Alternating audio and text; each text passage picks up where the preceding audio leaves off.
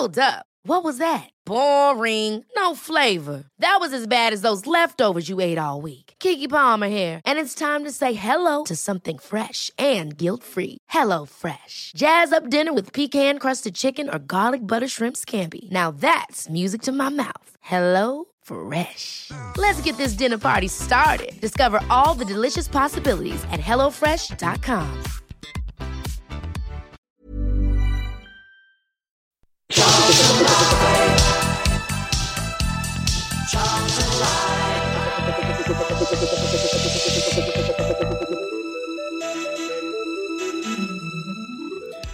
So, good evening and welcome to Charlton Live. This is the big match preview coming to you live here on Maritime Radio from the Valley. My name is Louis Mendes. Joining me in the studio here on a transfer deadline day is Mr. Tom Walling. How you doing, Tom? Freezing. Freezing. Absolutely freezing. It is a bit uh, nippy outside, for want of a better phrase. Uh, joining the pair of us here in the studio is Nathan Muller. How you doing, Nathan? Yeah, good. Yeah. oh, sorry, I don't know.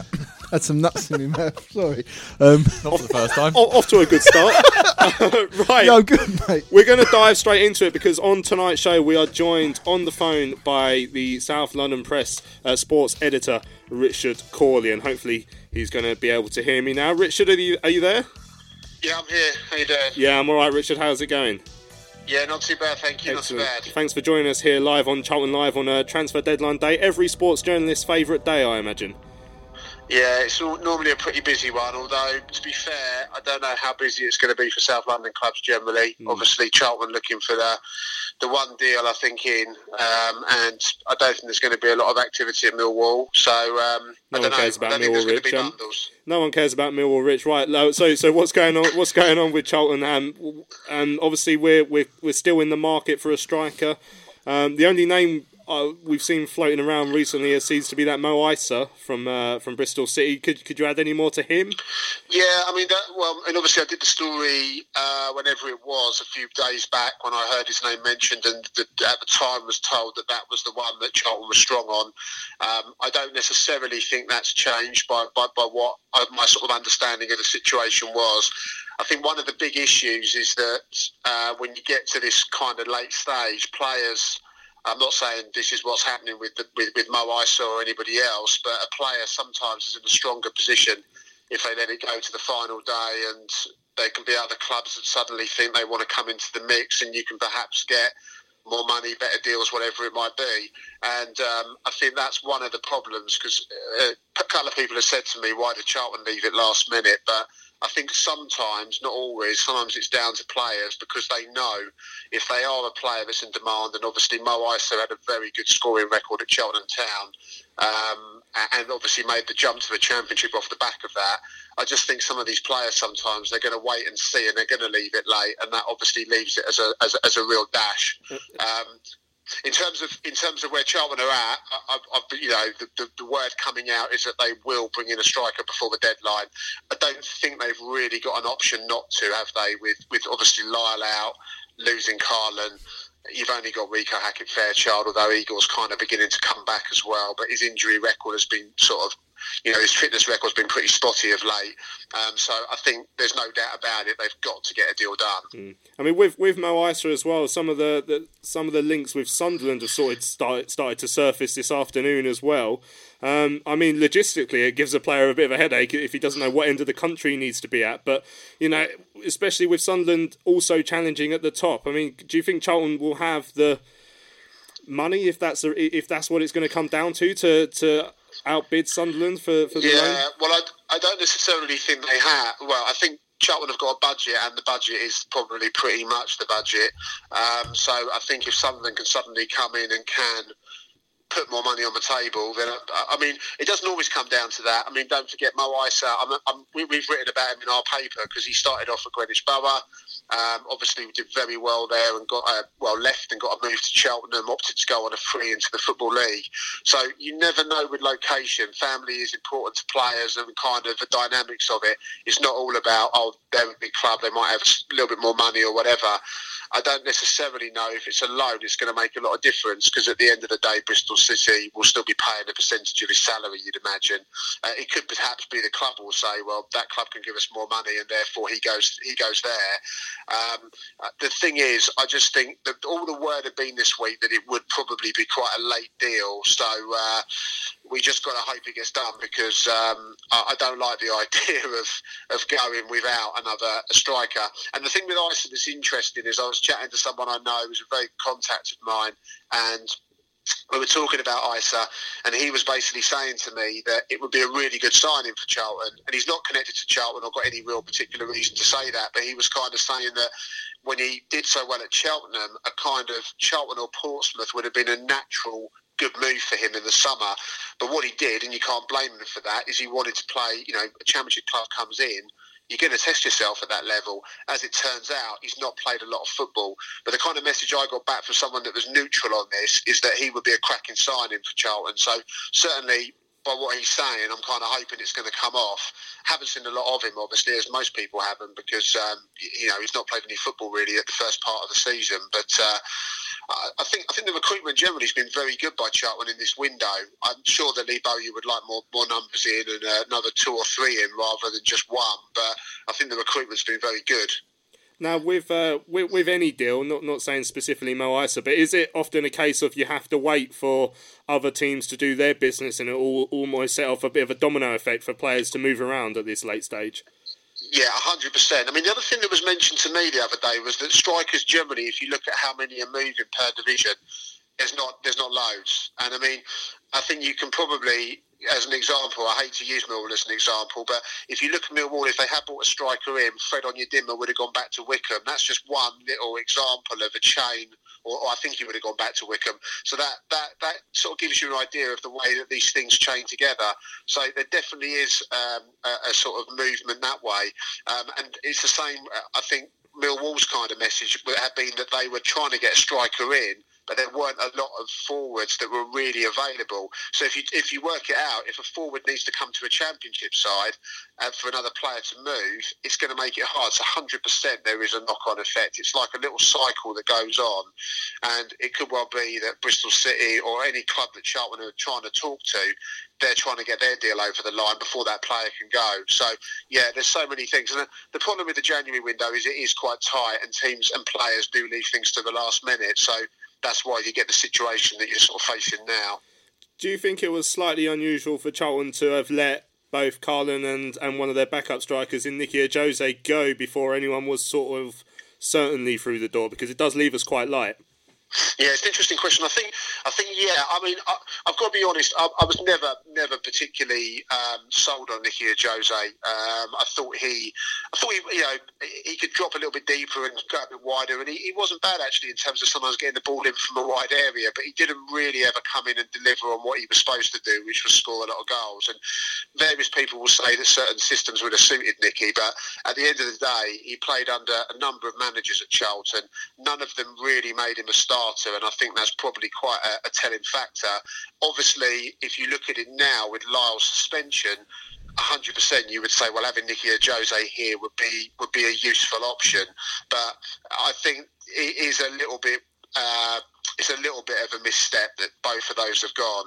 I mean, the Karlan thing, we, have got a story. I've, I spoke to Lee uh, Bowyer today, and he's on the he's on the back page of the SLP tomorrow, and he was saying that the club were trying to offer Karlan a contract once he started playing in the team. Because obviously in the summer, as Lee said himself, only he knew that Karlan was going to be starting games. You know, no one else knew.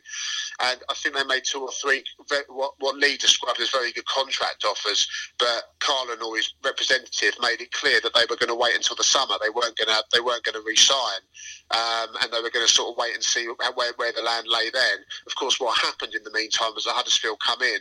I think as soon as that happens, it's a game changer. I think you can't. It's very hard to keep a player whose head's been turned. Um, and I think you know, beyond that, I think then you're beginning to get into the dynamics of just how much money you're going to get. Of course, the key thing I would add to that is that in normal circumstances, perhaps with an owner that's more invested in the team, you would go out and say, okay, well, there's a chunk of that money. Go out and bring in maybe two or three. Obviously, in this instance, it's been very clear. Although initially I thought there might be two coming in at the start of the week, it became quite clear it was only going to be one, and, and uh, I don't think that's an ideal scenario. I mean, a lot of Charlton fans will be talking, as you say, about the fact that this money won't be reinvested. I mean, if you think in the long term that the further up the pyramid this club goes, presumably that could only be better for Roland's selling price or his asking price. So, it, do you think there's a possibility that taking the money, even though the the player may have left for free or you know only on a uh, a tribunal at the end of the season, so he would have got less. Um, do you do you think taking the money in so soon might be a little short sighted when he's one of the more important players who could have fired them to promotion? Yeah, I think I think I think there's two two trains of thought. I think obviously if you look at the history of it, uh, Duchâtelet has sold players, and when bids get big enough, the players go. He hasn't sold everybody because let's not forget that Blackburn were in for uh, Patrick Bauer in the summer, and it wasn't like as soon as he gets an offer, he snaps people's hands off. But I think he knows when it makes good when it makes business sense to him. I think it's it's difficult sometimes if a player's really pushing for a move. I don't know for sure exactly what happened with Karlan, but there's no way that if you look at what Karlan's earning, what, what he was earning at Charlton, he'll be earning at least three, probably four times his salary that he was on at Charlton, and he was on a, a reasonable contract by the sort of pay bracket at Charlton. I think you, you you would find he wasn't he wasn't on a sort of low deal for a young player because obviously he was highly thought of. So I think it's it's a life changing move for Karlan because I think as well the indications are if you look at Huddersfield, they're not scoring goals. They're marooned at the bottom. Um, it's not like they're blessed with strikers. So you know he could very well play a part against Chelsea on Saturday. And I think if you tell a player that that's not going to happen as a deal, I'm not sure where that player's head goes from there and how they play. It's not perhaps what fans want to hear because they expect a player would just say, "Well, that's fine. I'm, I'm contracted to you, and you know it's not going to affect me." But we all know it doesn't work that way, and um, I, you know, obviously it's not as big a sum of money as when Adamola went, uh, but yet again, in some respects, Karlan feels like a bigger loss because him and Lyle together have been such a good combination uh, and made such a difference, you know, with the goals they got and assists and everything else.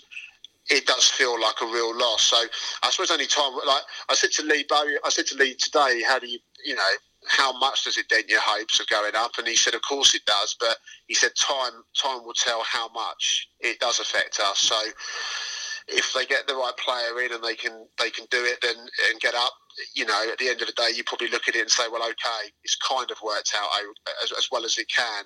But of course, if things don't work out right, then people are going to turn around and say what a disastrous decision that was to let one part of a highly successful strike partnership leave the football club. Mm. Now, in uh, a bit of news separate to Charlton, actually, Gillingham have just tweeted a photo of a player they've signed. Now, it's a, a, former Charlton player with the Gillingham badge over his face, but I'm, I'm telling you now, it looks like Gillingham have signed Ricky Holmes on loan. I saw he had his uh, his um, his con- his uh, his loan at Oxford was was uh, recalled today, so that's an interesting one. Um, now, um, since we got you on the phone, Rich, what's going on with the takeover? Well, as far as I'm aware, I, nothing, nothing I've heard is particularly close. I mean, one thing I always add with this as a caveat is there are people that are far more informed on this subject than, than myself. You know, someone like Rick Everitt, who's spent a lot of time, invests a lot of time sort of trying to find out what's going on, has got very good contacts on this. I'm pretty sure that someone like Rick would hear about this stuff far before me. The problem is that whenever you hear Australians involved, it always brings me back to thinking about the guys that we've spoken about before. And I, I just don't really, it doesn't feel to me like there's anything that's particularly close. Um, whenever I whenever I hear about it, it seems that proof of funds is a problem. Um, you know, leaving the Turks sort of stuff that he says, I just uh, there doesn't ever seem to be anything very def- definitive. It's all very vague, and I understand there's confidentiality around it and, and that kind of thing. But you know, we're sat here and no one has bought the club. No one seems to have actually stumped up the money that I think the Australians that had originally been on the scene. You know, they they put together what sounded an attractive proposition to to Roland, but you feel like sometimes that was quite detrimental because he obviously feels it's almost like justification of the valuation he's got at the football club. And I think there are. I've always said I think there are serious people out that buy the football club, but I think the price would have to be right. There's other things around that are little red flags. I think in terms of the uh, ex-directors' loans. That if you're an investor and you're a serious investor, you would want that kind of stuff all tidied up before you get in the door. So, but as as far as I'm aware, I've not been told that anything's changing. I, I would imagine if um, new owners come in if they had a bit of money, they would probably say, right, let's really bump Karlan's deal up and try and keep him. But I think at the moment the club are stuck with Roland. I mean, if you get up, obviously it could in, it could elicit more people coming out of the woodwork prepared to pay a bit more. Equally, uh, Duchâtelet could ask for more money. And the thing I would say about the championship, having watched a lot of it the last couple of years, I think the jump is is, is a lot. Is you know it's getting stronger every year, and I think you have to invest a, a very significant sum of money to really do anything at that level uh, by and large. Uh, there's a few exceptions, but not many. So anybody that comes in, if Charlton did get up in the summer, you'd have to have some money to spend because it's not it's not cheap bringing players in at that level. Excellent stuff. Right, Rich, thanks for joining us on uh, Charlton Live this evening. I'll let you go so you can be the first to, to break the, the story of whoever's coming. Uh, South London Press obviously broke the Karlan Grant story on Saturday, so another another good one. Well done, well done, well done Louis. That was you, wasn't it? oh, you like you, you shouldn't have said it. Uh, you know, right. well done. Yeah, cheers. Right, Rich, I'll see you up at Fleetwood on Saturday, and uh, I'll, I'll speak to you in a bit. Cheers, Rich. Bye. See you later, mate.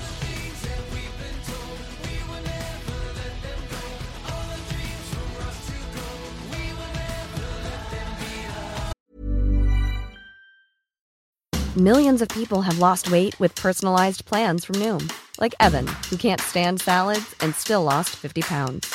Salads, generally, for most people, are the easy button, right? For me, that wasn't an option. I never really was a salad guy. That's just not who I am. But Noom worked for me. Get your personalized plan today at Noom.com. Real Noom user compensated to provide their story. In four weeks, the typical Noom user can expect to lose one to two pounds per week. Individual results may vary. Ever catch yourself eating the same flavorless dinner three days in a row? Dreaming of something better? Well, HelloFresh is your guilt-free dream come true, baby. It's me, Keke Palmer. Let's wake up those taste buds with hot, juicy pecan-crusted chicken or garlic butter shrimp scampi. Mm. Hello Fresh. Stop dreaming of all the delicious possibilities and dig in at HelloFresh.com. Let's get this dinner party started.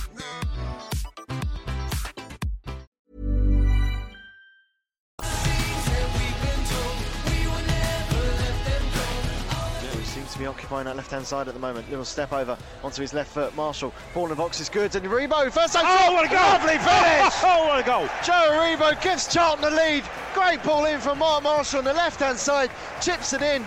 And Aribo with a calm left-footed volley. Have found the bottom right corner and Charlton have the lead. Right, welcome back. It's Charlton Live, the big match preview. That was Richard Cawley uh, from the South London Press who joined us here on Transfer Deadline Day to give us the latest news uh, on the Addicks. So, lads, uh, it's now quarter past seven on Thursday night and we still haven't signed a striker. The window closes at 11 o'clock.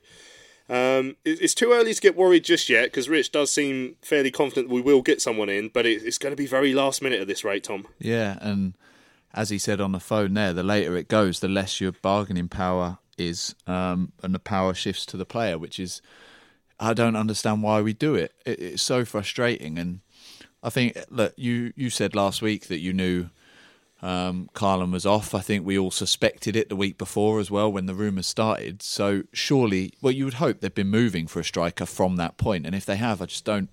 Obviously, I don't work in football, but I don't understand how it then takes two weeks to sort that out. If Karlan was able to be sold within one week, why does it take us twice that long to get someone back in to replace him? So.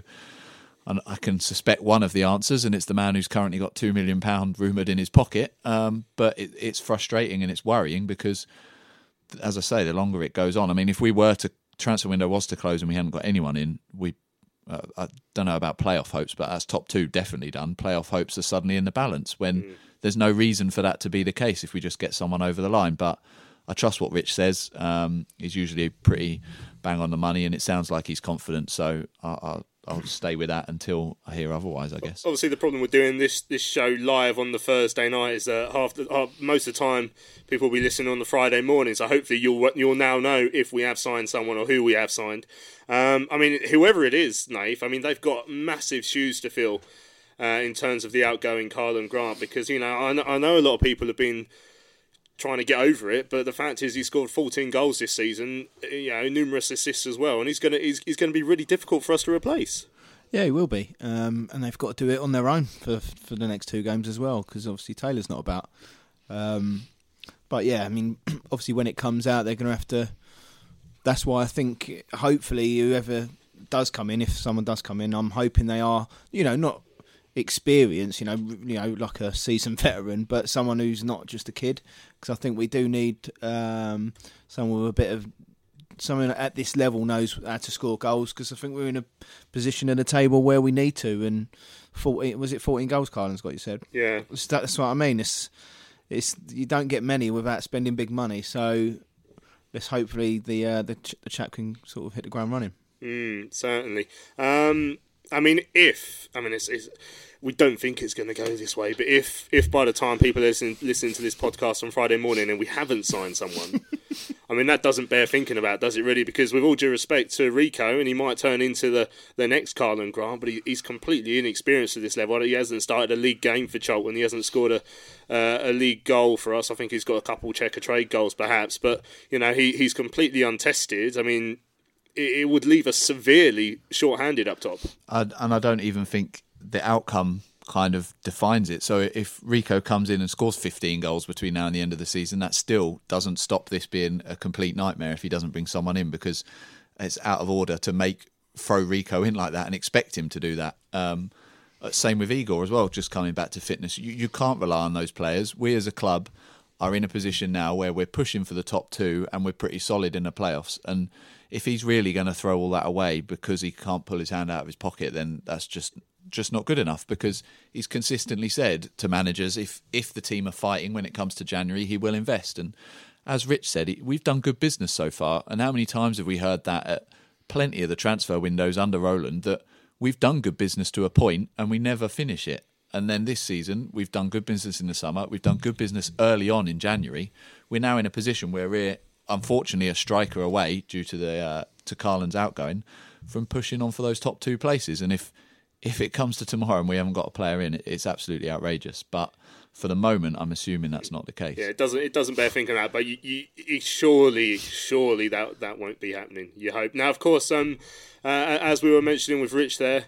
Um, I was desperately trying to get some praise out of him. Like he's like uh, he never gives me any praise. So, but um, but Karlan did go uh, as we were reporting over the weekend. Um, he will be a big loss, no, no, matter what anyone says. He, he, will be a massive loss for us, and uh, sad to see him go when it when it was finally confirmed. Yeah, it was. But I think we all said. Um, I think on last week's um, pre preview well, I think we was all sort of certain it was going to happen. I mean, I just had, I mean, I was texting you boys over the weekend, and I've sort of resigned myself to the fact that it was going to happen. Um, but I, you know, I still stand by what I think I've said last time. If he's got three and a half months of maybe get, even if he gets six games of Premiership football, like Rich said, for all we know, he could he actually start against Chelsea. And no disrespect, starting away at Fleetwood or starting against Chelsea. Yeah, I know it hurts because he's doing very well. But I don't think anyone can begrudge him that, and um, I certainly don't. And I hope he does well. I really do. Mm. Uh, Gillingham have now confirmed the signing of Ricky Holmes on loan from Sheffield United, which is bizarre because he he he um he, he tweeted earlier on today saying he was ending his loan at Oxford due to injuries, saying he couldn't get his fitness back, and now he's signed for someone else. And, and he wanted to better his career, well, and he ends up at Gillingham. Yeah, well, no, that is uh, that is a sad state of affairs. Never mind. Uh, right, of course, uh, Lee Bowyer was asked uh, about uh, Karlan Grant leaving during the week. He spoke to uh, to Tom Robichaux from the uh, from the club, uh, and the boss explains uh, what he had to say uh, to his out going forward uh, when he spoke to him. I just wished him all the best. again, I thanked him for for, for his his efforts, his professionalism. He's been very good. Um, he's wanted to learn, and he's learned, and and now he's gone on to to go and do what every kid wants to do, and that's play in the Premier League. You know, so um, obviously disappointed that he's gone. um, because he's, he's going to definitely be a big loss for us. He's, he's formed a very good partnership with Lyle and he's left a hole at the moment. So, uh, but yeah, I, I, I- I wish him all the best. Um, but yeah, of course I'm disappointed. But again, this. Uh, I'm disappointed, but at the same time, I, I guess you say that's that's part of the job to, to make players better and to to see them go on and and play at the highest level. So there's pros and cons to the way I feel about it.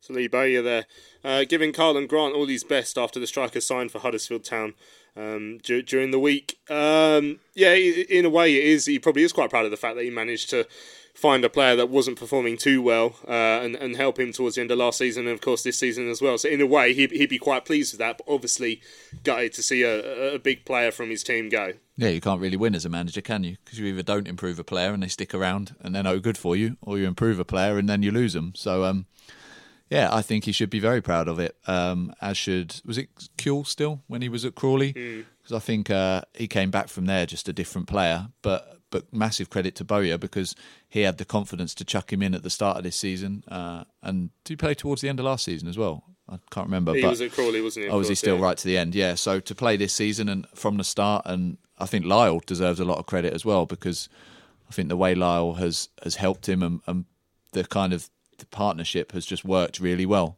Um, and obviously, Karlan himself deserves a lot of credit because he's worked hard for it as well. Um, deserves his move and good luck to him. But uh, yeah, Bowyer's going to be pleased for him, and, and obviously, I'm sure hope that he does well. But at the same time, there's going to be that little bit of disappointment to see him go. And now, as he said at the weekend, it's about focusing this week on getting a player in, which so far hasn't happened officially, but obviously the work will have been put in to this point.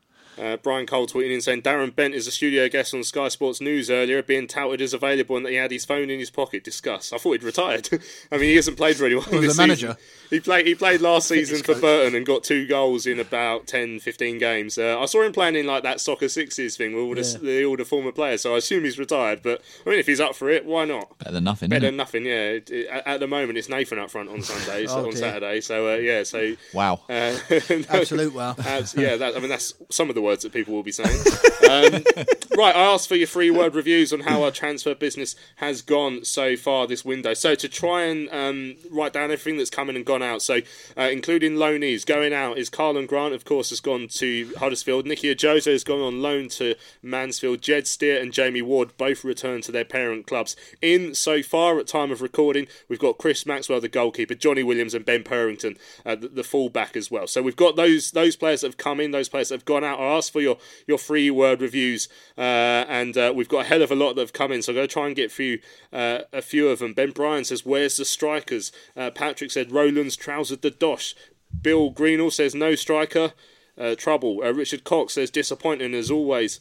Um, uh, CFC Facts and Stats said it's fair to middling. Uh, Artful says don't mention Grant. You've just done it yourself, Artful. So you haven't helped anyone there. Uh, Richard Burton says attack, attack. Oh, uh, CFC Meltdown says bring Reza home. Uh, Tommy May says frustrating, frustrating, frustrating. Dan says two steps back. David Nichols says one more needed. Uh, Vital Chance said, so far, all this deadline day has done is almost given me a Connery uh, with the amount of uh, players who seem to be going elsewhere, starting to get worried for the season. So, and then he says in his three word review, absolutely bloody mortified. Liam says there's going to be no automatic promotion, and then he says, but probably playoff. Lawrence wants a striker coming in. Colin wants a striker coming in. Ian Parr said he's not surprised. Uh, Bob Liscombe says, get Roland out. Andrew Roth says, up, then down. Uh, Freddie says, service as usual. Paddy P says, the transfer window has not been good enough. Uh, Liam gutted that Grant has gone. Ben Hunt saying same old stuff. Uh, Teddy boy, I'm out in the cab. I'm not going anywhere until we sign someone. Announced Dodo. Uh, well, you could be here a long time, uh, Teddy, as it stands. uh, Rich Pemberton has made a three word review out of Roland out. He just put row space land out. That's lazy. Uh, Reese says F, F off Roland. Daniel Burke says there's too much swearing. Uh, Garmy says total dog's dinner. uh, JCCFC says take back control. I think we're getting a bit Brexity now. Uh, Ill advice says fit Williams means promotion. Diana says same old. Charlton. Uh, Jamie Delaney says I am overwhelmed. Uh, TFT says deliberately undermining promotion. I mean, you two, how how would you rate our transfer business at this very moment, assuming? We don't get anywhere. Well, no. Let's assume we do get a striker in. So, how would you rate that? Assuming we do get a striker in. I don't actually know. Eight out of ten. Yeah. In terms of our expectations, Yeah. obviously any normal club would have taken the money from Karlan and invested it, but that's never going to happen. No. But I think you look at we've covered the left back spot, which is good. Um, Maxwell's good backup for Dills at the moment. Um, if we get a striker in, obviously I think that's that is crucial. Um, Who else we brought in? I don't know. Free word review for me would be trust in Bo. That's what Justin it'd be. I mean, Solid that's. I mean, that, I mean, that is the end. The, the end of it now is so we, we are now sat here waiting for Lee Bowyer and Steve Gallen and Jack Kurzweil to go out and find someone who will improve the team as they are at this moment in time. Obviously, now with no Karlan. Um, uh, Richard mentioned it himself, and I agree with him that you can't really argue with any of the signings that Charlton have made this season. They, you know, we, we've had to be patient at times. We've had to use the budget wisely. Um, but at the same time, the players we've got in generally have all improved the team and been important to us. Yeah, I don't think anyone's been bad. Williams was obviously the other one I thought of in the in the January, and that's been an amazing signing for us to be able to get him. So, I think uh, you talk about managing the budget. I don't know what the budget was to work with, but it must have been almost nothing. And I think we've said it plenty of times. I think uh, between them and and Gallen as well, they've been working miracles to get these players over the line and. The performances out of those players have been very good. Um, as I said on Sunday's show, Bowyer has built a unit um, as opposed to relying on individuals like we had to with the likes of Ricky and Tariq last year and the year before. Um, and uh, yeah, I think the the squad is. If we get another striker in, um, we're still more than capable of pushing for those top two places. And when you think of the budget we're working with, compared to the likes of Portsmouth and Sunderland, who I imagine have a little bit more to play with, I think it, they've done so so well. But it is all going to be undermined if we don't get that striker in, and that's no discredit to the likes of Reeco or Igor, but I just don't think you can rely on them in the same way we could with with Karlan. Mm, Right, Daniel Burke says that Johnny Williams has been amazing. Uh, we got a couple of emails in as well. Darren Crawford said, I stopped buying a season ticket this season, the first time in 30 plus years. I'm a supporter since 1975. And uh, because we were flying, began to regret it. I really thought that this window would be different and we would strengthen. Even with Grant sold, I thought we'd be able to reinvest the money received. I'm now beyond angry at the situation and will not step a foot in the valley until this cancer has gone from my club. Then we got an, uh, an email from um, from Peter. It says, "Hi Louis and crew. Uh, well, another uh, asset stripping transfer window comes and goes. Why some supporters still don't understand until we get an owner who cares about our club, it will continue on this downward spri- uh, spiral. It didn't take me uh, long to." Look up to come up with this shameful team of recent departures, as there are so many to choose from. So he's called this the Charlton Asset Stripping Eleven, playing a four-four-two. Uh, so he's definitely not Karl Robinson. Right, it's uh, keeper Nick Pope, back four of Carl Jenkinson, Ezri Konsa, Joe Gomez, and Simon Francis. Uh, was Francis still there under Roland? I'm not sure he was. Uh, midfield Dale Stephens, John Joe Shelby, uh, Johann Berg Gudmundsson, Jordan Cousins. I don't think John Joe was here as well, actually. But um, strikers of Ademola Lookman and Karlan Grant. He says manager Lee Bowyer. All, all very depressing and all a part of supporting Charlton. Keep up the good work. I mean, inadvertently, he's made a good point there. We have always been a selling club, which is what some people will sell. And, and, and as Rich said, most League One clubs would struggle to keep onto a striker. You know, Maja's moved from, from Sunderland, for example. Um, it, it- it's more the reinvestment that, that we struggle with. The fact that we don't tend to put. I mean, this is now what it was. It was last January when we started not selling.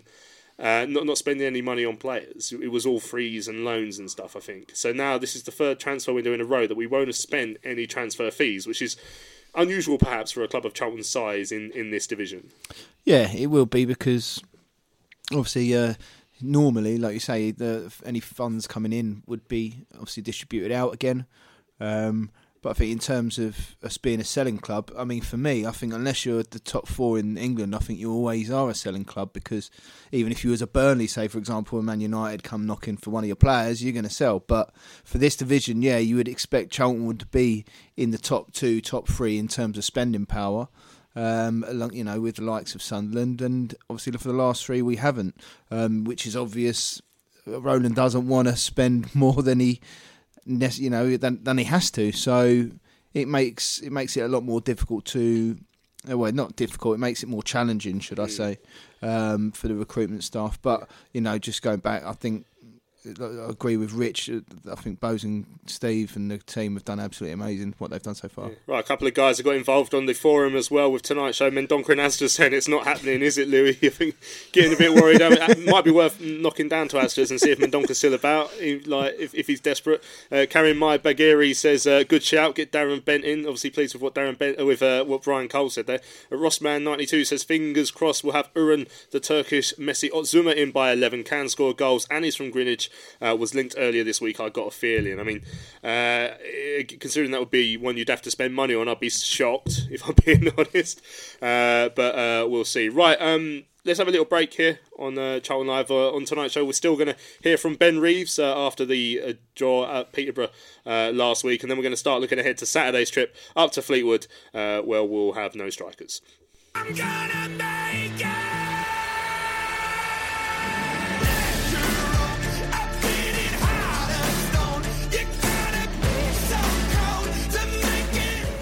Ball goes straight to Aribo, and Aribo comes away, rides one challenge. Still on the ball, Joe Aribo. To his left is Reeves. Reeves finds Aribo again.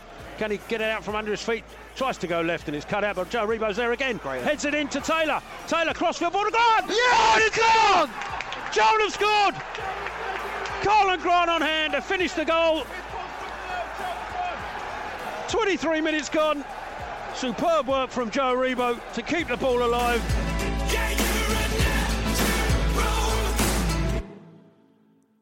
Welcome back to Charlton Live, the big match preview here on Maritime Radio. It's just occurred to me that that was a Karlan Grant jingle. Most our jingles are Karlan Grant. You have to delete them all. Glove Pub's going to have to start make, working on some uh, uh, some new ones. Right, like I said, we're going to hear from Ben Reeves in a second. Later on in the show, we're also going to hear from uh, Rosie Swarbrick from the Blackpool Gazette. She's the Fleetwood Town writer uh, up there. We're going to hear from her, and of course, we're going to look ahead to um, Fleetwood ourselves. Uh, there's no, there hasn't been a press day yet today because obviously Lee Bowyer has been busy working away to see what targets he can try and get over the line before the end of the day. So he'll be doing his press day on Friday this week. So if you want to hear that, you'll have to head over to Valley Pass. Um, but we'll, uh, we'll we'll do our own little preview of it now. Um, Dan Burks just tweeted in. It's a hard one, I know, uh, for a fact that Karlan didn't attend training on Friday. That's correct before the Peterborough game. Uh, so as much as Roland hasn't reinvested, I wonder just how much Roland is to blame for the timing of the sale. Was the plan to keep him, but uh, Karlan hit the emergency exit? Now, I mean that that's always going to be up for debate. Now, the way I understand it is, and no, nothing's gospel, but I like I say, I knew I knew Karlan didn't train on Friday, which was sort of got the story going on the sale that I was able to talk about on Saturday.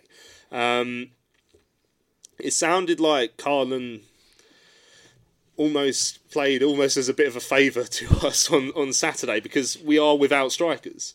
You know, the sale could have gone through, and sometimes when a sale's about to go through, the player doesn't tend to play. We all know that Ricky Holmes didn't play uh, when we had Bury away that time because he was signing for Sheffield United the next day. Uh, you know, that, that sort of stuff does happen. So whether that's uh, confirmed or not, I don't know, but that is sort of what I heard. So. It, whether Karlan was forcing the sale again, you can't say that. If a player turns his head and he wants to go in this day and age, it's very difficult to keep them. But that doesn't necessarily mean that's what's happened. And Lee Bowyer was very, very complimentary about um, him for stepping up and playing on Saturday and putting his heart and soul into it, and uh, you know praised his professionalism as well. So I, I wouldn't want to get too dragged down that line. Uh, of, of, of what you're going on there, Dan. But it, it, it is worth asking the question, so fair enough. Right, let's hear what Ben Reeves had to say after the trip up to Peterborough last week. Obviously, was a nil-nil. Karlan Grant, um, a, a, striker we used to have, missed a penalty. Uh, you'll remember, uh, unfortunately. So the, the game ended goalless, and uh, Ben Reeves was disappointed that Charlton couldn't get all three points for the uh, thousands of travelling fans that went up to London Road. Yeah, we could have got more. Uh, another day, another day, three points. Um, but um, it was a shame, really, especially because of the, the, following today as well, the support. But as soon as we come out for the warm up, it was obviously unreal. Um, like it just shows this year how how uh, together I think us and the fans are. I think it's been much like much different for me to experience, and it's been brilliant. I think, and the boys notice it, and we was all gutted really. And the main main reason I think we were gutted is because we couldn't do it for the, the fans today. But um, there was spells where we played well as well. Um, just missed that little, I don't know, chances weren't quite falling as, as they might do, and then just little things like that really. Took a little while perhaps to get into the game, is that because different formation and obviously no Lyle Taylor up front to, to aim at? It was different, yeah. I think they, they obviously started well as well. They had the win behind them, getting forward a lot and putting the ball in behind quite a bit, um, which we expected for them. Like first five ten minutes is what is what you get at a place like this. Um, but no, I thought we grew into it and we got a lot better in, in finding the gaps and the, and the little bits and couple chances. I think Johnny, I don't know if it was a penalty or not. I'm not sure. I've not seen it. Um, got a lot of little little things like with a few half chances where we could have got a bit better. And another day like, they land a bit better, easier for us and we can take them. As a player, he said in the first half, especially we had a few balls, a few chances that the ball just didn't quite sit right for us. Yeah. And, uh, Josh Cullen also went at the far post. Had uh, um, Patrick Bauer, Bielik, all, all the little half chances. Yeah. How does that affect the player? Does it uh, give you the confidence that you're making them, I or I does it think- dent them because you're not putting them away? I think yeah, because I feel I feel like we put them under a bit more pressure in the second half, and maybe that's because we, we knew we were starting to create sort of chances like that. It's just a shame, like you say, we couldn't take one in the end, and and, and especially down down by the fans, it would have been just as good as the one at home. Um, but no, it's a shame. Karlan he's taken two uh, really strong penalties in the last couple of weeks. This one not quite so much. Uh, uh, had you put a consoling arm around him in the dressing room? Yeah, you know, he's a top player, Karlan, so he knows. Like, he's, and like you say, he's done it literally a week ago, so it was just a shame that he couldn't do it again for himself and for the boys and, and, and for the fans. But it would have been good for us at the end, and then I'm sure we were stuck in and, and got the result. But like I say, you can't you can't score every penalty, so um, he scored. I think he scored everyone he's taken this season, so it, it wasn't meant to be. You uh, you stepped into midfield today uh, in a midfield that uh, seems to be brimming with talent in there. You've got Josh Cullen alongside you, Bielik, uh, now Johnny Williams, still got Aribo to come back as well. How does it feel like to play in, in amongst those players? Yes, obviously I'm enjoying playing with players that we got as well, and, and, and like I say, there's a lot of talent in there, and, and hopefully we can use that now and, and push on. I don't know if we'll play that formation again, and um, maybe we will, but um, like I say, like, we can only get better, and I thought we were starting to get better and getting used to it, and boys moving about, and the rotation was starting to, to work and things like that, and it's just like a shame that we didn't quite get the, the final chances that maybe we deserved. The, um, you mentioned the fans, uh, so just uh, just to mention them again, playing in front of those, uh, how big a difference is it? yeah, it's quality. I think it's so good for the boys and, and some of the young lads as well. Like to see it and see the backing that we've got, and I think it's really going to help us right right the way to the end of the season. A tough result today, but uh, right on a performance at least, and on to next week. Thank you, thank you. Ben, do you think because people seeing it, some people seeing it as an, almost a disappointing result in the end, just goes to show how far Charlton have come this season? Where, say, six months ago when the season started, around that time, say nil nil away at t- the top six side is not actually a bad result on paper. Yeah, I think we're, we're just only getting better, and I think we can keep getting better until the end of the season. I think the fans are seeing that as well. Um, and it's brilliant, like I say it again, but it's brilliant for the boys to get the backing from the fans like that. It can, it can only help us. And you had a couple of half chances yourself, and it's noticeable in recent weeks that the ball's starting to fall for you towards the box a little bit more. How much has that been influenced by Bowyer and Jackson saying to get into the box a little bit more, trying to get a few more goals from yourself? Yeah, I need to, to relax a bit more. I think I just need to get, get like I say, get forward a, a bit more. And I've been playing a bit deeper to what I'm used to, so I've maybe bit more cautious to what I was used to be. Like I used to score, maybe get chances and, and get a few goals, a few more goals than I have done. So I'd like to do better really with the goal scoring side of things, and hopefully I can start doing that and get them all in the second half of the season. Hopefully. And I'm sure you're expecting a, another tough trip next week, or a long trip away up at Fleetwood. Uh, It's going to be a difficult game. I think every game now is going to be difficult, but like I say, yes, it's a tough place to go, and, and I'm sure we'll play well and hopefully get the result, and I'm sure we'll get the backing from the fans again. There we go. Ben Reeves, the uh, midfielder, looking ahead to Saturday's game with Fleetwood Town. Of course, looking back at the, the, the draw at Peterborough as well. Uh, we're still on transfer deadline day. It's now 7:40 and we still haven't signed anyone. Uh, Millie's getting involved. She's saying, uh, "Just hope that we get a striker. Uh, really, this team has been amazing so far, and I believe that Lee Bowyer will do his magic." Bob Liscombe uh, is asking, "Are transfers completed there at the Valley or at the training ground?" Well, it depends. Uh, I had a quick look in the car park when we got here, and there didn't seem to be anyone any extra cars there than you'd expect on a Thursday evening. So nothing to confirm there. Uh, so they, but they could easily be, be doing uh, work at the training ground as well. It could happen at either location. Valley Voice says uh, uh, we will for sure sign a striker. Don't be surprised though if it's one of, from one of Roland the Rat's other clubs. So I hope not. I mean, so, yeah, someone They all used to play for us already, yeah, didn't they? yeah. Someone did tweet earlier about bringing Reza back, but he's not. He's not at Roland Club anyway. So uh, Oh, yeah, isn't it sad that? Reza Ghoochannejhad is now probably too good for us anyway? That is a depressing. Uh, right, let's uh, continue looking ahead to Saturday's trip up to Fleetwood. We've barely uh, scraped the surface of, uh, of that so far this evening. Uh, but we have got the the longest trip of the season uh, up to Fleetwood on Saturday. Um, hopefully the snow uh, doesn't get in the way, and we, we will be able to get there. I caught up with Rosie Swarbrick, of course. We've had her on the show a couple of times to chat about Fleetwood. She writes for the, the Blackpool Gazette, and uh, fair to say, uh, I think she she agrees that for um, uh, for uh, for uh, Fleetwood, it's been a, a, a bit of an inconsistent season so far.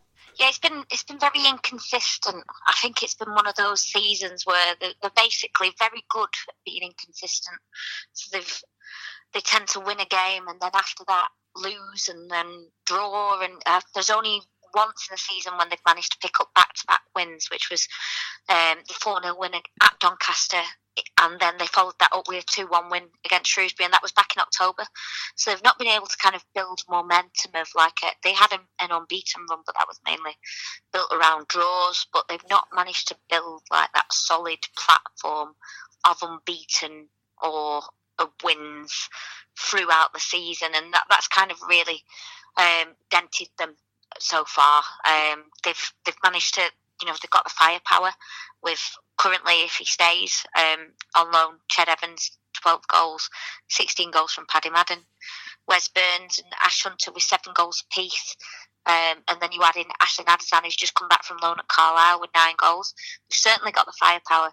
It's just been a case of silly, stupid mistakes at the back or in the field that have just allowed teams to get back in it. They were 2 0 up against Oxford, cruising at half time, and then suddenly a silly mistake in midfield, giving the ball away on the edge of the box by James Wallace, and then a failure to stop across from the right back the left back just allows them back into the game, and then it ends up being two two, and it's just it's just so it's quite frustrating to watch really hmm. because they've got the potential, and obviously that first half record they've got they've it, they'd be about second or third in the table if games ended at half time. So it's really just about getting some consistency, and obviously the disciplinary record hasn't helped with that either. Yeah, I mean we've we've seen at, at times this season when like when they're on it, they're really on it. Like hmm. five 0 wins away at Scunthorpe, the four 0 at Donny that you mentioned. Hmm. Um, why is why is it? Do you think that they can be so inconsistent? I just think it's more. Um, they've, they've had a few injuries and they've had quite a few suspensions this season. It's only perhaps the last couple of games when they've managed to get a settled side. Um, there's been a few formation, so 4 4 2 saw them win at 4 0 at Doncaster and 5 0 at Scunthorpe United. But in recent weeks, Joey shifted to a, a 4 3 3, going three up front. Um, it, it's just one of those where you just can't kind of put your finger on.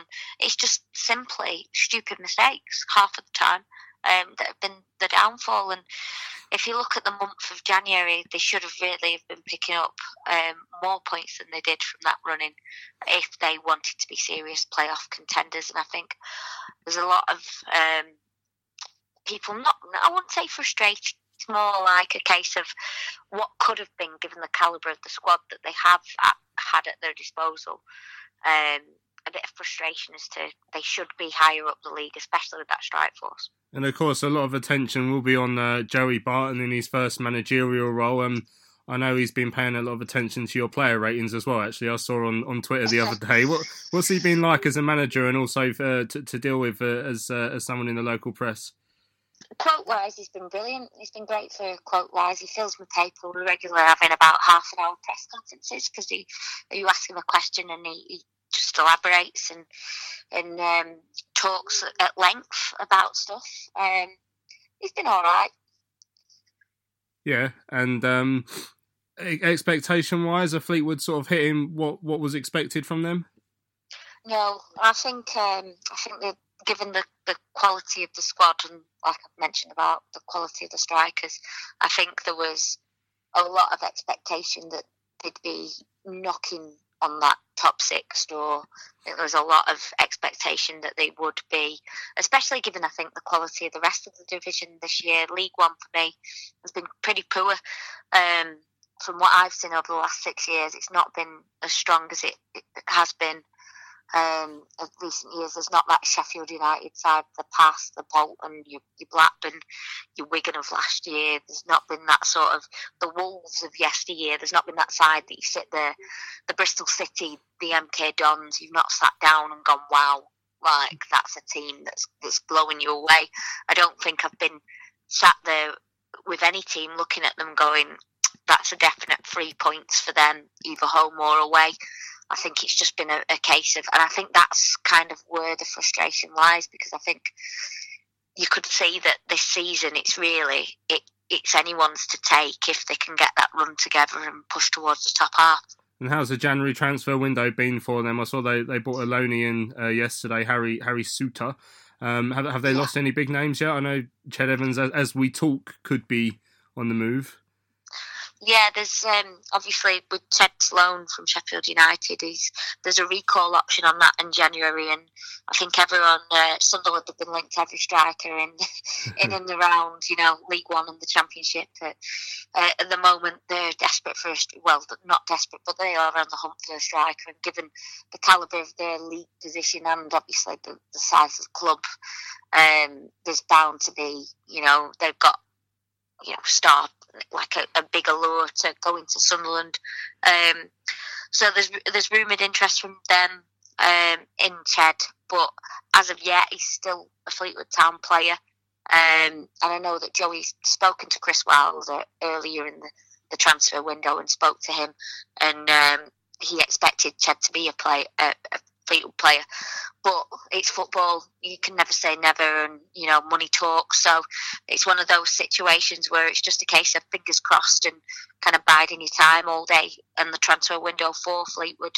Um, I don't expect too many signings. I'm not expecting much business. I think you know Fleetwood have had 11 players go out either either on loan or on a permanent basis this January. Um, two come back from Carlisle on loan um, from loan spells in Jack Sowerby and Ashley Nadesan and they brought in Harvey Saunders, um, another one of the, you know, Fleetwood's non-league history. They like to bring in non-league potential, and they brought in Harvey Saunders from Darlington, but loaned him straight back, so he's one for the future.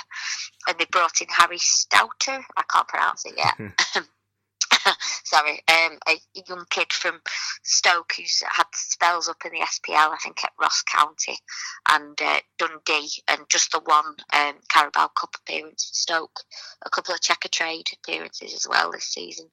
Um, so he's come in just for central defensive cover because uh, Fleetwood Town lost Tommy Spurr to, back to PNE um, due to injury one of the loanees, and then uh, Cian Bolger joined Link, League Two side Lincoln City. So they only had two senior centre halves before the signing of Harris. So that is good to have that defensive cover there. But other than that, um, I can't really.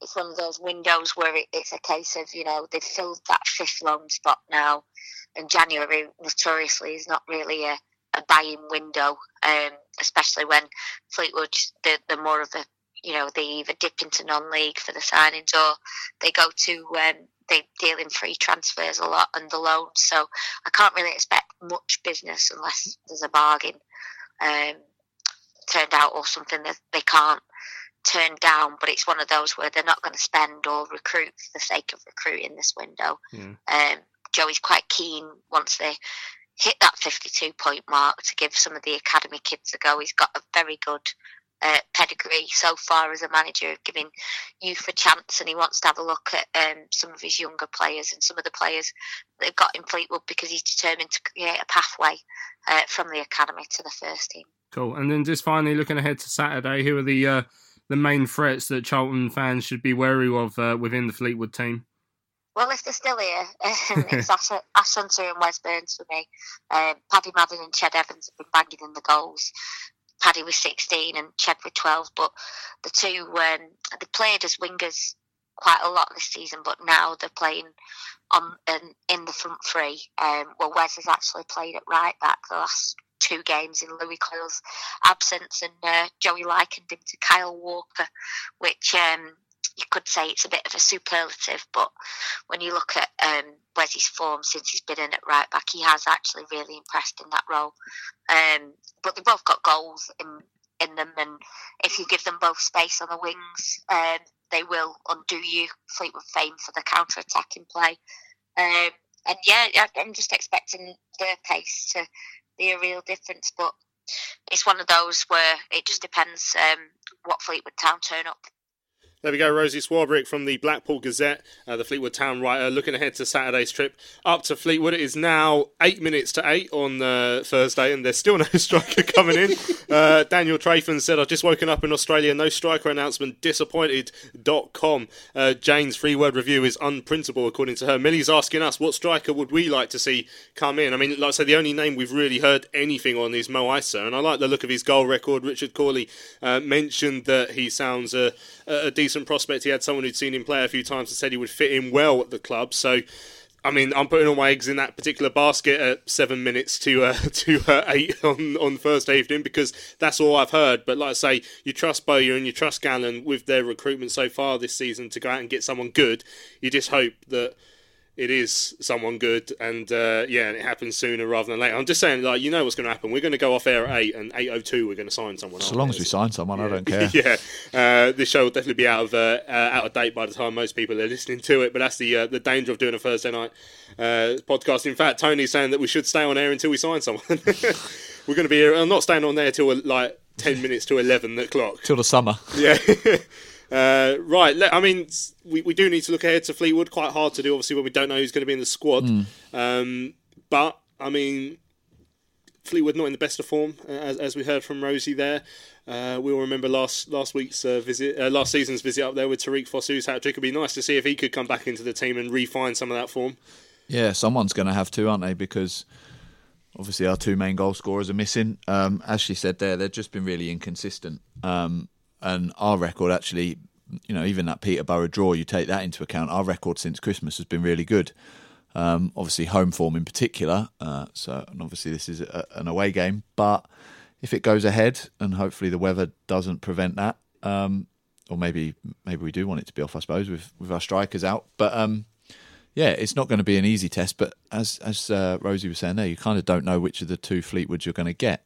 Um, it could easily be three 0 us. It could easily be three 0 them. You just you just can't really tell. But um, yeah, it's it's a game that if we want to establish this post Karlan era, if you like, we need to go there and win. Really. I mean, assuming obviously Lyle Taylor's going to be out. There's no Karlan Grant, so even if someone does come in, I mean, who who the hell starts up top with them if they come in? I mean, do do we play a different formation? Does Tariq Fosu get asked to go up top? I mean, Billy Clarke's still here as as we talk, um, so is he is he someone we'd think about to, to start? I mean, he's he's not started a league game in a long, long time, of course, with injury. I mean, I, am just baffled to what's going to happen, even if someone does come in on Saturday. Because I mean, will Reeco be trusted to start the game up top on, on his own, away from home? It's a small ground. It's not perhaps the, the nasty atmosphere that, that some away grounds can be in in this division, but it's still a, a hell of a weight on his shoulders if he is asked to do that. Yeah, um, it'll be interesting uh, who he does go. I, I would imagine Fosu will start. Well, that's who I would start in like um, like a false nine or something. Like say, are we are we going to do that thing where teams just play with no striker and just have false nines all over the game? Yeah. Well, I mean, I mean, if we done um, his diamond one where we said like Reeves went in there and JW went in the hole, but then really, you, you, d- will he go with the new striker uh, if we do get one? Will he go with him straight away, or will he give Reeco a go? Mo This is what I mean. If it's Mo Eisa, who's played 22 minutes of league football all Exactly. season. It's not. So that's. It's going to be interesting what he does. Will he give Reeco a go? I mean, I'm not no disrespect to Fleetwood. It's not like they're um, Luton. You know, it's a winnable game. Um, but we've got players all over the pitch uh, to win us games. So, yeah. There's just very few up top at the Exactly. moment as we So speak. I mean, Bob difficult saying expect I- Igor to be on the bench now. Uh. Vetokele played 45 minutes against Crystal Palace for the 23s here at the Valley during the week. Now, when Bowyer was asked about him, I think last week, he said he's going to have to go for a mini pre-season. I mean, Hmm. that is a very mini one if that if we are going to rush him back for, for Fleetwood. But I mean, we, we may have to. We don't. We wouldn't want to, but he may have to be on the bench as an option to come on for the last 20 minutes. I think he will be on the bench. Um, yeah, but uh, it's that thing, and, and as we were just saying there, we need the other players to take some responsibility and step up. Reeves said it himself after Peterborough. He needs to have a bit more confidence in the final third and take a few chances. Fosu, we know he can do it. You said Fleetwood obviously did it last year, but he got a, a hatful of goals last season and hasn't hit that form this year. Johnny Williams is an attacking minded player, so can weigh in with goals, but again, it's it's early days for him, and he's still kind of getting up to full full speed. But there are players in that team that can score, and at the moment, a lot of the goals have been coming from Lyle and Karlan. But those other players need to step up now, and I'm sure that's what the message from Bowyer as well. Um, that we need goals from all over the team, and that there's plenty of players that can do it. It's just a case of will they on Saturday. Um, sounds like Reeco. I, w- I would think will start. Um, but yeah, Li- uh, sorry, Igor. I'd expect probably just to be on the bench.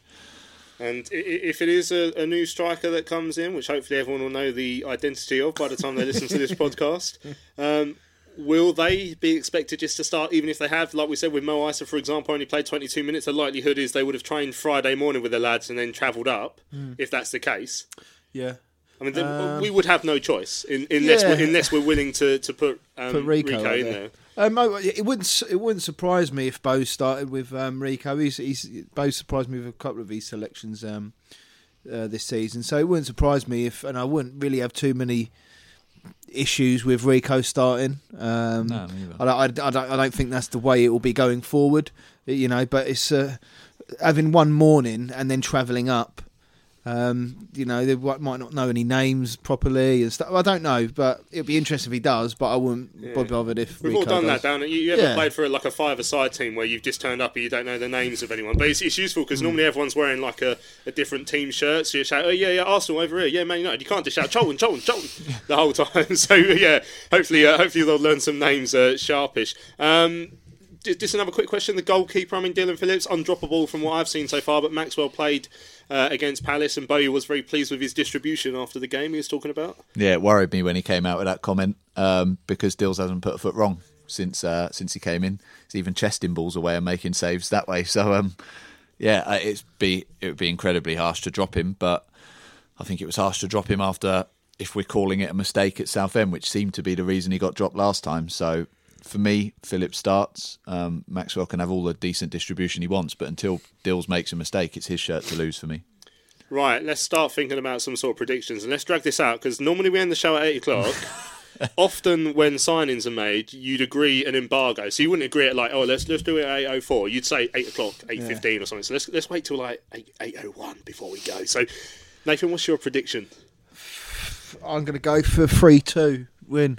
Yeah, and What a game. hat trick from Mo Eisa. No, a, a brace from um, the new the new the new player and one from Whoever Reeco. he, whoever he is. Darren Bent. This is like this is like the start of Bruce's Price is Right, isn't it? It's just like right, let's see, let's see who it is. Or let's see who the winner is. If we just give a, if we just say every striker we can think of and then just edit in the right one, then it'd be better that way. It's going to be a long old evening, isn't it? Darren Bent, Oh, Darren Bent, yeah. We, we Charlton Live have linked Darren Bent with the club. Mendonca. We found him in Asda's Yeah, he and was then in we signed Asda's, him. Yeah. Chris, Dixon. We Hayden were talking Mullins, off there. Hayden Darren Mullins. Pearce. Yeah. Um, yeah, Karlan Gazelle Grant. McLeod. Back, yeah. Karlan Grant, he hasn't scored a single goal for Huddersfield. He might come back. Yeah, never let's. know. Tom, your, your prediction? 1 0 Uh, to Charlton. Uh, goal scorer? Nabs. Nabs. Big Go on Nab. then, Nabby. Oh, Nabs we- from a Might corner. That's what I do. That we, we still haven't yeah made our, We haven't our had the weekly Naby Sarr suggestion goal, of have Naby Sarr up top yet. So who? I mean, Naby Oh, Sarr up top. And Piercy, Piercy's not a million miles from coming back. I mean, i- if he can walk, put him in the team, get Naby up top. Yeah, I'll do that all day Yeah. long. He's an absolute machine. Excellent stuff. Right, eight o'clock has passed. I'm going to give it another 15 seconds to see if anything anything I love comes it. up if on We Twitter. still missed it. Yeah. Right. Okay. I'm, I'm stalling because uh, right. That, no. Right. There's Oh, not, hang on. There's something. Oh no. No, no, it's not been a signing. Okay, all right, we're going to end the show then because otherwise we will be here all night. Let's. Oh, what was that? Oh no, it's Tom tweeting.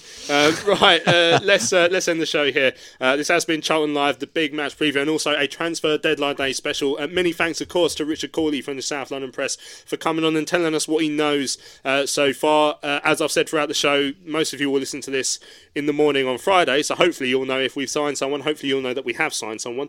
Uh, it'd be a disaster if we haven't. Um, so hopefully we have. Right, um, lads. Yeah. Thanks for coming out. right, we're just refreshing our screen. you're furiously uh, refreshing your Twitter pages over there to see if any. Oh, there's another tweet. No, No. no, someone else snagging off Ricky Holmes. right, okay. Uh, let's, let's end the show here. Tom and Nate, thanks for coming in. Cheers, mate. Well, I've been Great to Louis. Mendes. This has been Charlton Live, the big match preview, a special extended edition by one minute this evening uh, to see if we did sign anyone at eight o'clock, but we haven't. Uh, so unfortunately, we uh, we won't be able to tell you who we have signed, but you'll be able to uh, find out, I'm sure, on Twitter uh, this evening. I've been Louis Mendes. Thanks for listening. We'll see you back here on Sunday when we will reveal reveal not quite exclusively who we did sign on Friday. we shall see you later.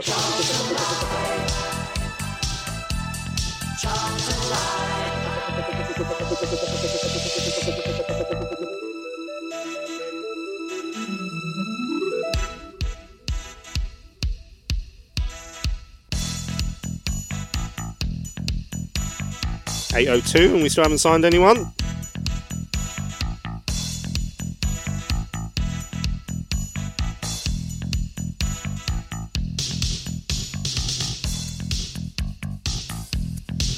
Still no signing.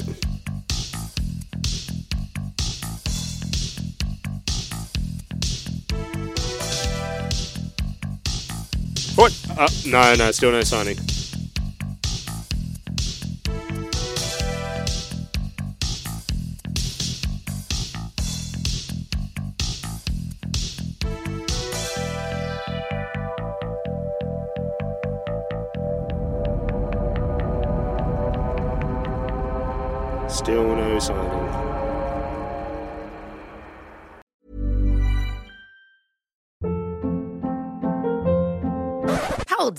What was that? Boring. No flavor. That was as bad as those leftovers you ate all week. Keke Palmer here, and it's time to say hello to something fresh and guilt-free. Hello Fresh. Jazz up dinner with pecan-crusted chicken or garlic butter shrimp scampi. Now that's music to my mouth. Hello Fresh. Let's get this dinner party started. Discover all the delicious possibilities at hellofresh.com.